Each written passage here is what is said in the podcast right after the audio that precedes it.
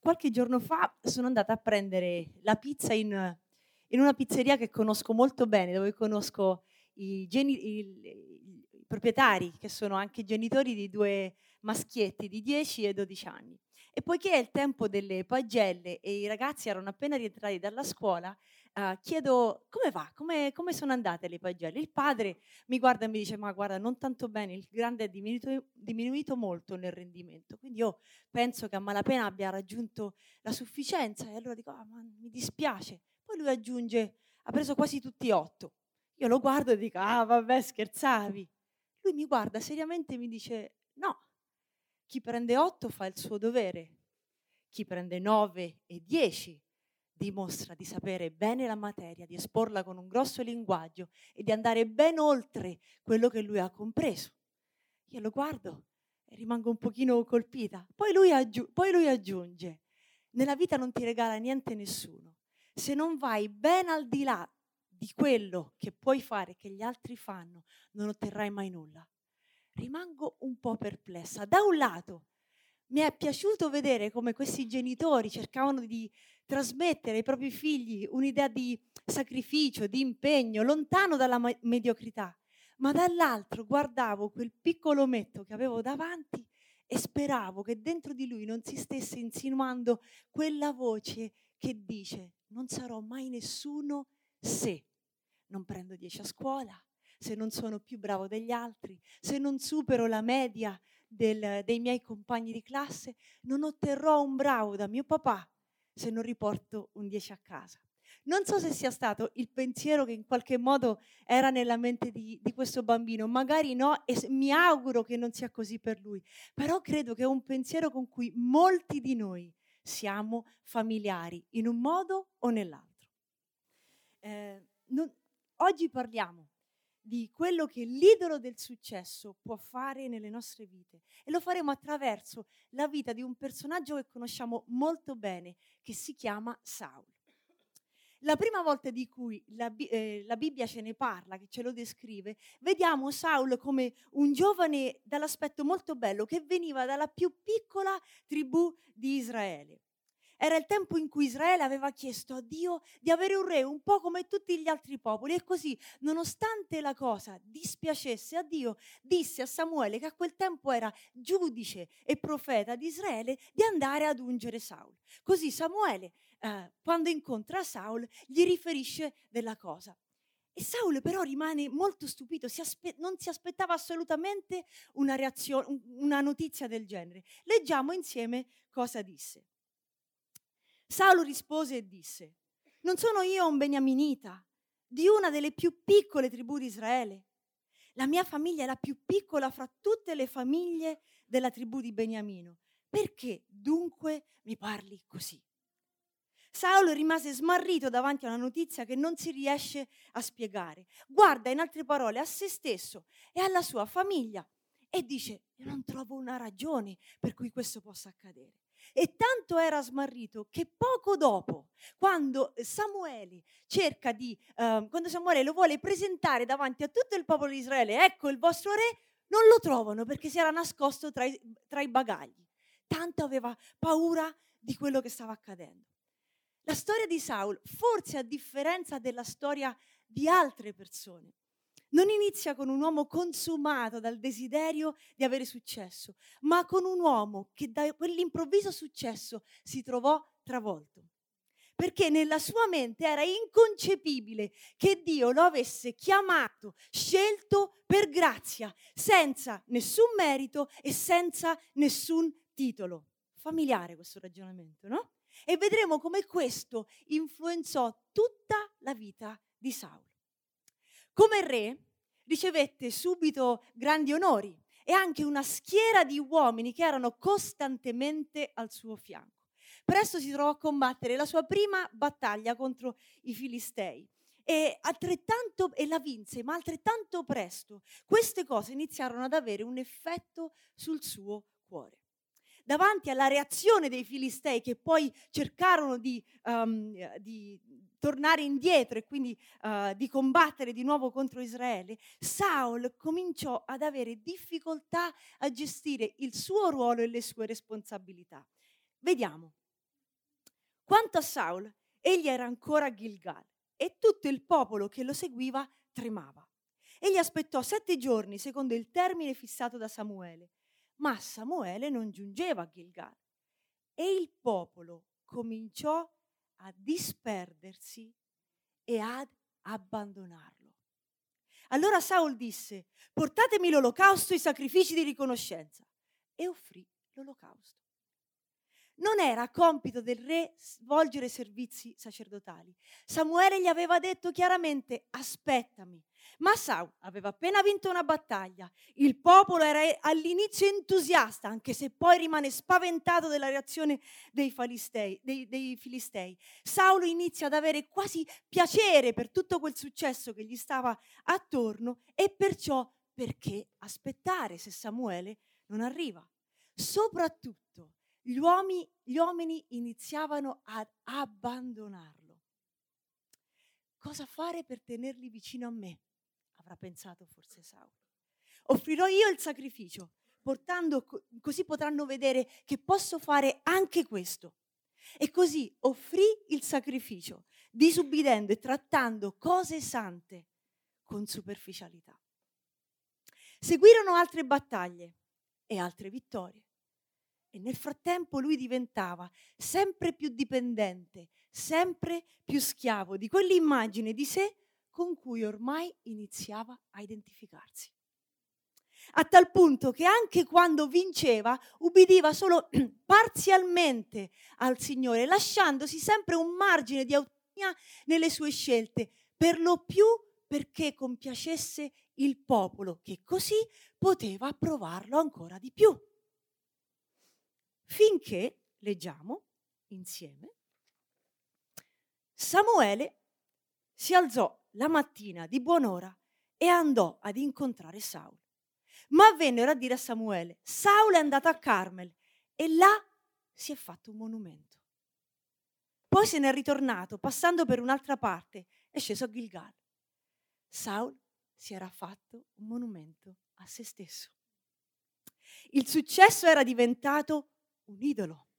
Aveva creato un'immagine di Saul che lui stesso adesso si trovava ad adorare. Il problema di Saul non era di essere diventato re, ma che aveva lasciato che il suo cuore si identificasse con quello status e con quell'identità, con quell'immagine. Mentre alzava un monumento al re Saul, non si rendeva conto che il vero Saul diventava sempre più piccolo e smarrito. E questo ci porta al nostro primo punto di oggi, cioè che quando il successo diventa un idolo nella nostra vita, il personaggio prende il posto della persona. Il personaggio che ci siamo costruiti o che gli altri ci hanno attribuito diventa un pericoloso antagonista di noi stessi. Per questo più si fa grande, più noi diventiamo piccoli. Più lui cresce, più chi siamo veramente si spegne. Senza una profonda identità basata sulla grazia di Dio per noi, il successo rischia di mettere radici nel nostro cuore fino a diventare un idolo senza un'identità che trovi il proprio valore nell'amore che Dio ha per noi, il nostro cuore cercherà di trovare quel significato, quel valore nei dieci che possiamo prendere a scuola, nei traguardi lavorativi, nelle promozioni, in quanto gli altri mi approvino, ciò che loro pensano di me, nel riscatto che posso dare al mio passato.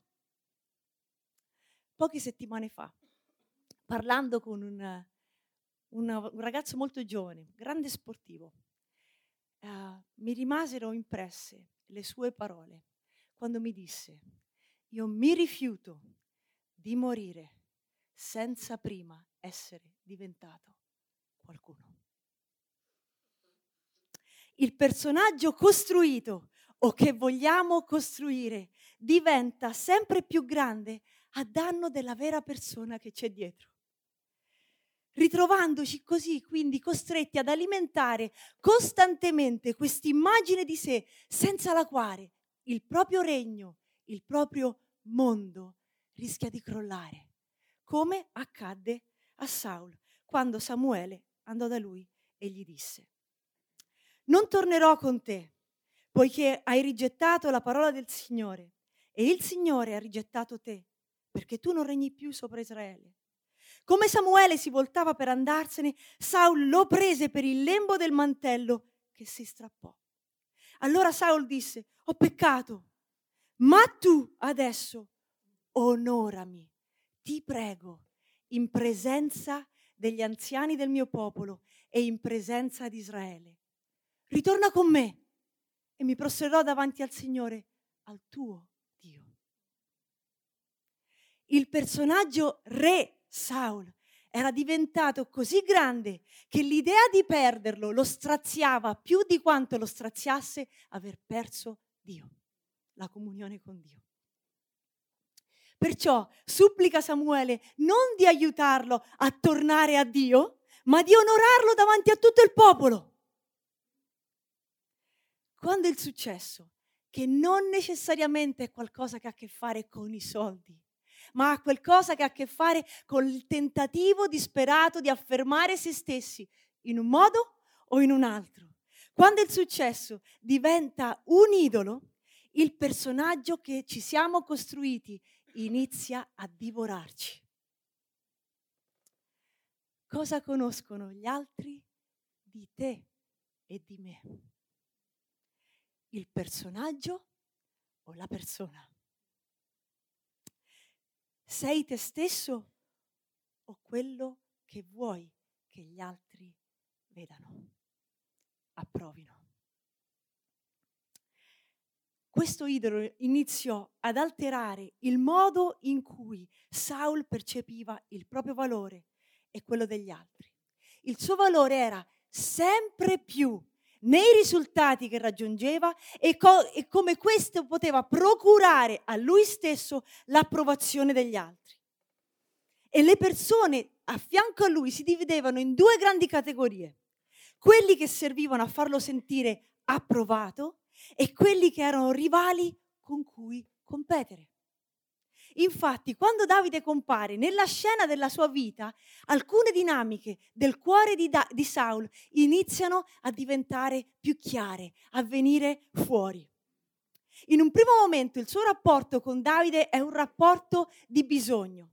Saulo era tormentato, poiché si era allontanato da Dio, era tormentato da uno spirito che lo faceva stare male poiché era nota probabilmente nel popolo invece questa grande calma e pace di Davide, che era un suonatore di arpa, lo chiamarono per far suonare l'arpa quando Saulo aveva questi tormenti, così che il re si calmasse.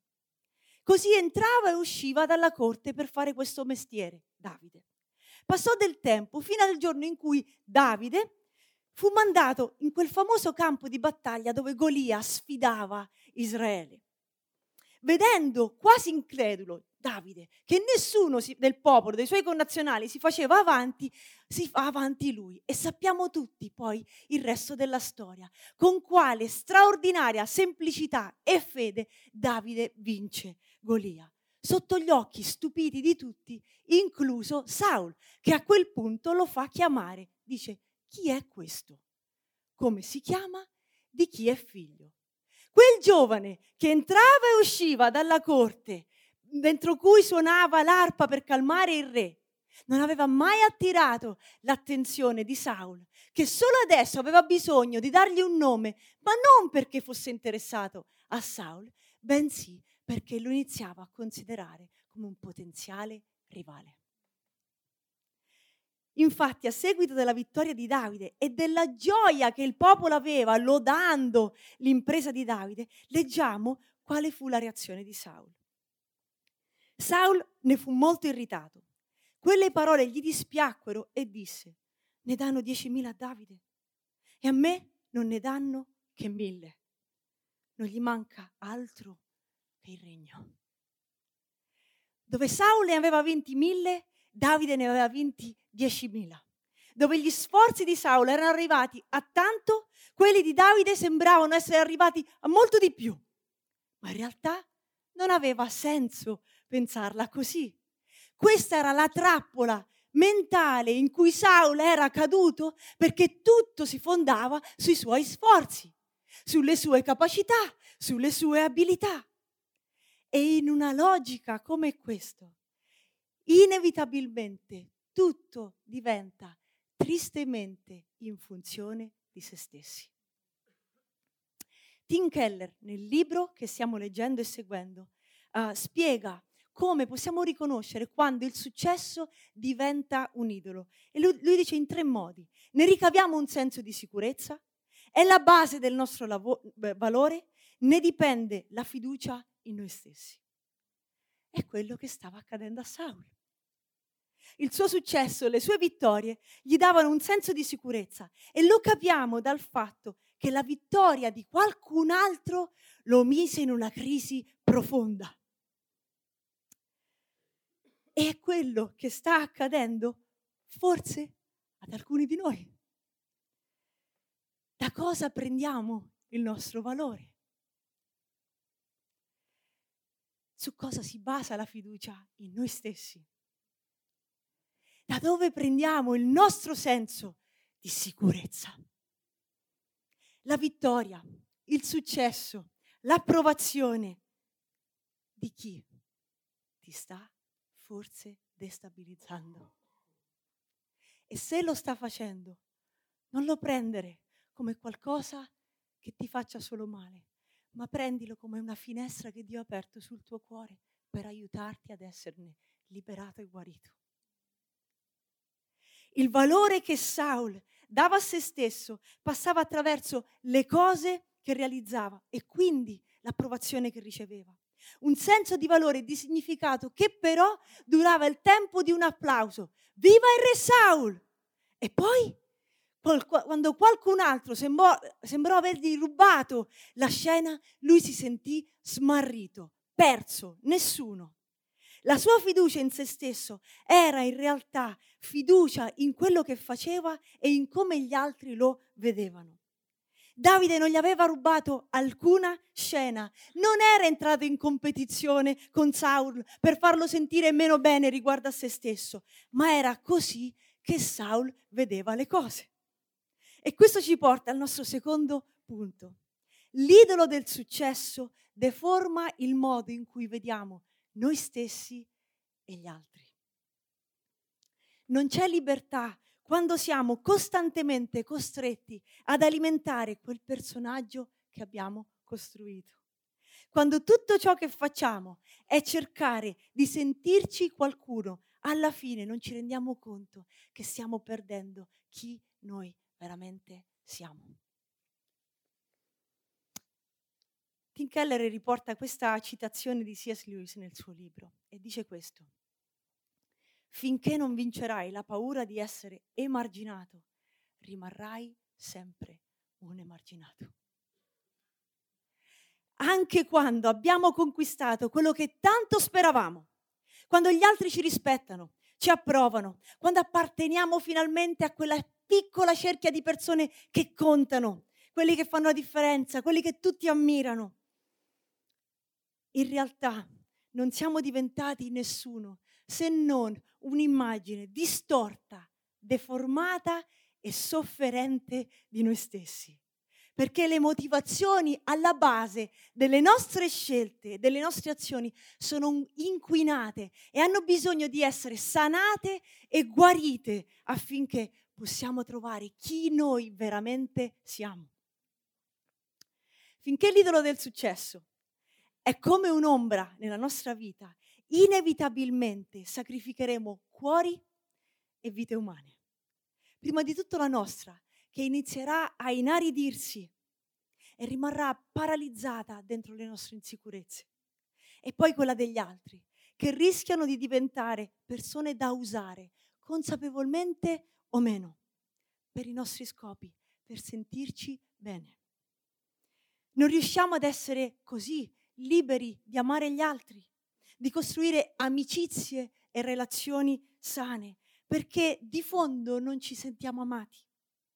E quindi gli altri diventano o un mezzo per sentirci così, o una minaccia che qualcuno possa rubarci quel pezzetto di valore che faticosamente, con i nostri sforzi e con le nostre fatiche, ci siamo conquistati. E la tragica ironia è che pensiamo di aver ottenuto successo, ottenuto qualcosa, ma in realtà ci comportiamo come mendicanti, come persone che in realtà cercano qualcuno che gli dica, sei bravo, hai fatto bene, tu vali. Da cosa stai lasciando, da cosa stiamo lasciando dipendere il nostro valore? Quanto ci sta costando questo apparente successo che stiamo avendo? Quali sono le vere motivazioni per cui facciamo quello che facciamo? Qual è il modo con cui vedi gli altri e con cui ti relazioni con loro? Così, e ci accingiamo a chiudere quindi. Mentre Saul era consumato dall'idea che qualcuno potesse rubargli la scena, Davide cresceva in una scioccante umiltà. E la grande differenza tra Davide e Saul non la facevano né i doni, né i talenti, né i successi, ma il loro cuore. La storia di Davide fu in un certo senso opposta a quella di Saul. Davide trascorse lunghi anni nell'anonimato, anche della propria famiglia, considerato quasi come l'ultimo. Infatti, quando Samuele dopo andò ad ungerlo re, il padre di, di, Davide non lo convocò neanche insieme a tutti gli altri fa, eh, fratelli. Fu Samuele che gli disse, ma hai qualche altro figlio da qualche parte? L'infanzia e l'adolescenza di Davide furono segnate da grandi ferite. Anche quando si trovava nel campo dove era, c'era Golia a combattere contro Israele, lo sapete perché era lì? Perché il padre gli aveva detto vai a dare da mangiare ai tuoi fratelli. Lui non era neanche stato convocato tra le schiere di Israele per combattere. Davide avrebbe potuto crescere con un'enorme voglia di successo e di riscatto di sé. Ma fa una cosa. Anziché unire il suo cuore a questa amarezza e a questo desiderio di riscatto, unisce il suo cuore al Signore.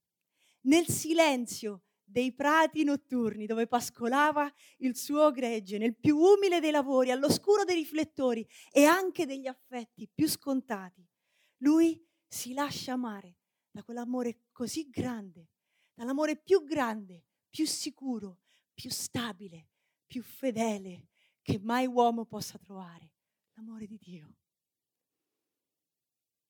E così anziché crescere nell'amarezza, Davide cresce nella dolcezza, affonda sempre di più le sue radici in quell'amore e sempre più si sente sicuro.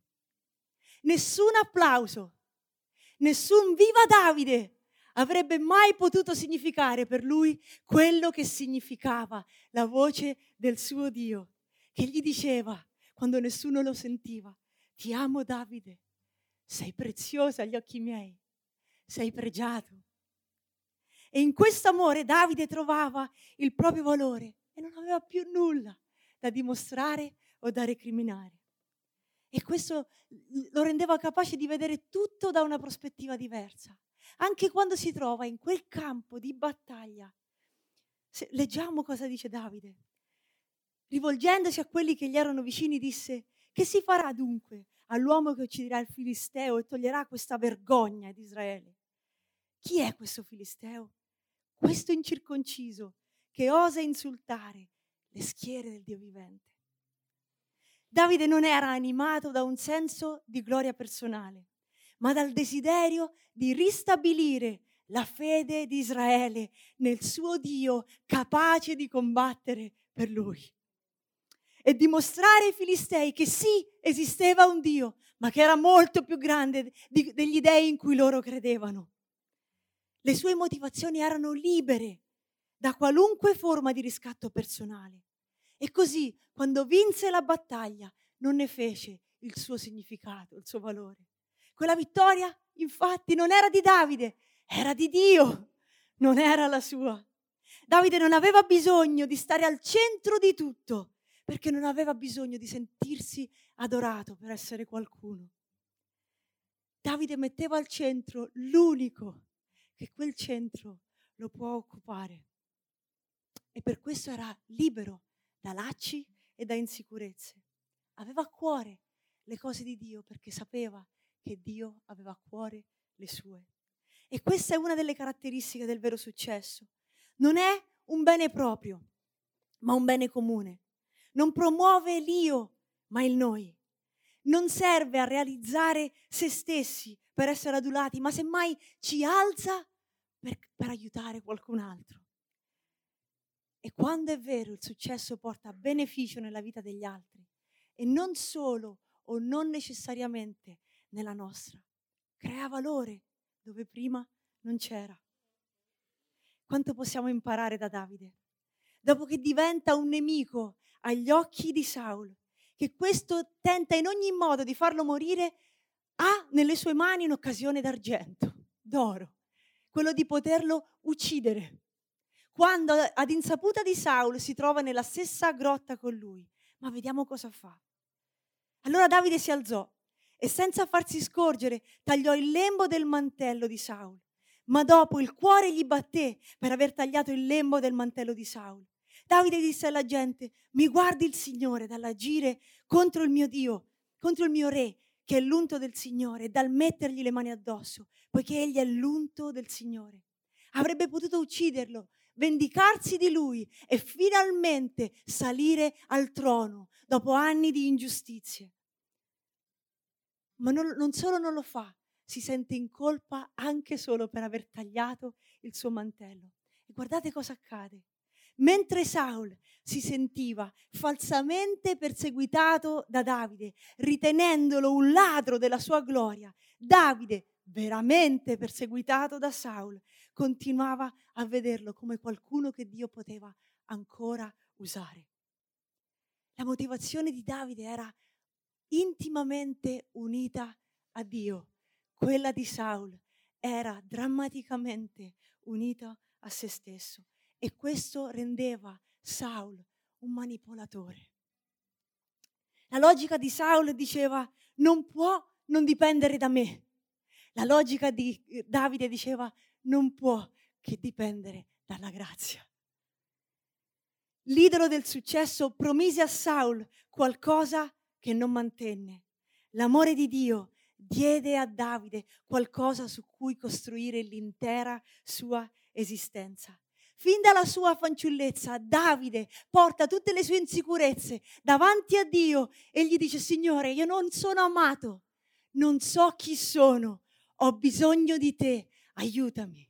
Saulo avrebbe potuto fare lo stesso, ma anziché inginocchiarsi davanti a quella grazia, lui costruisce un'immagine di sé, si inginocchia davanti a quella immagine e dice, ho bisogno di te, salvami.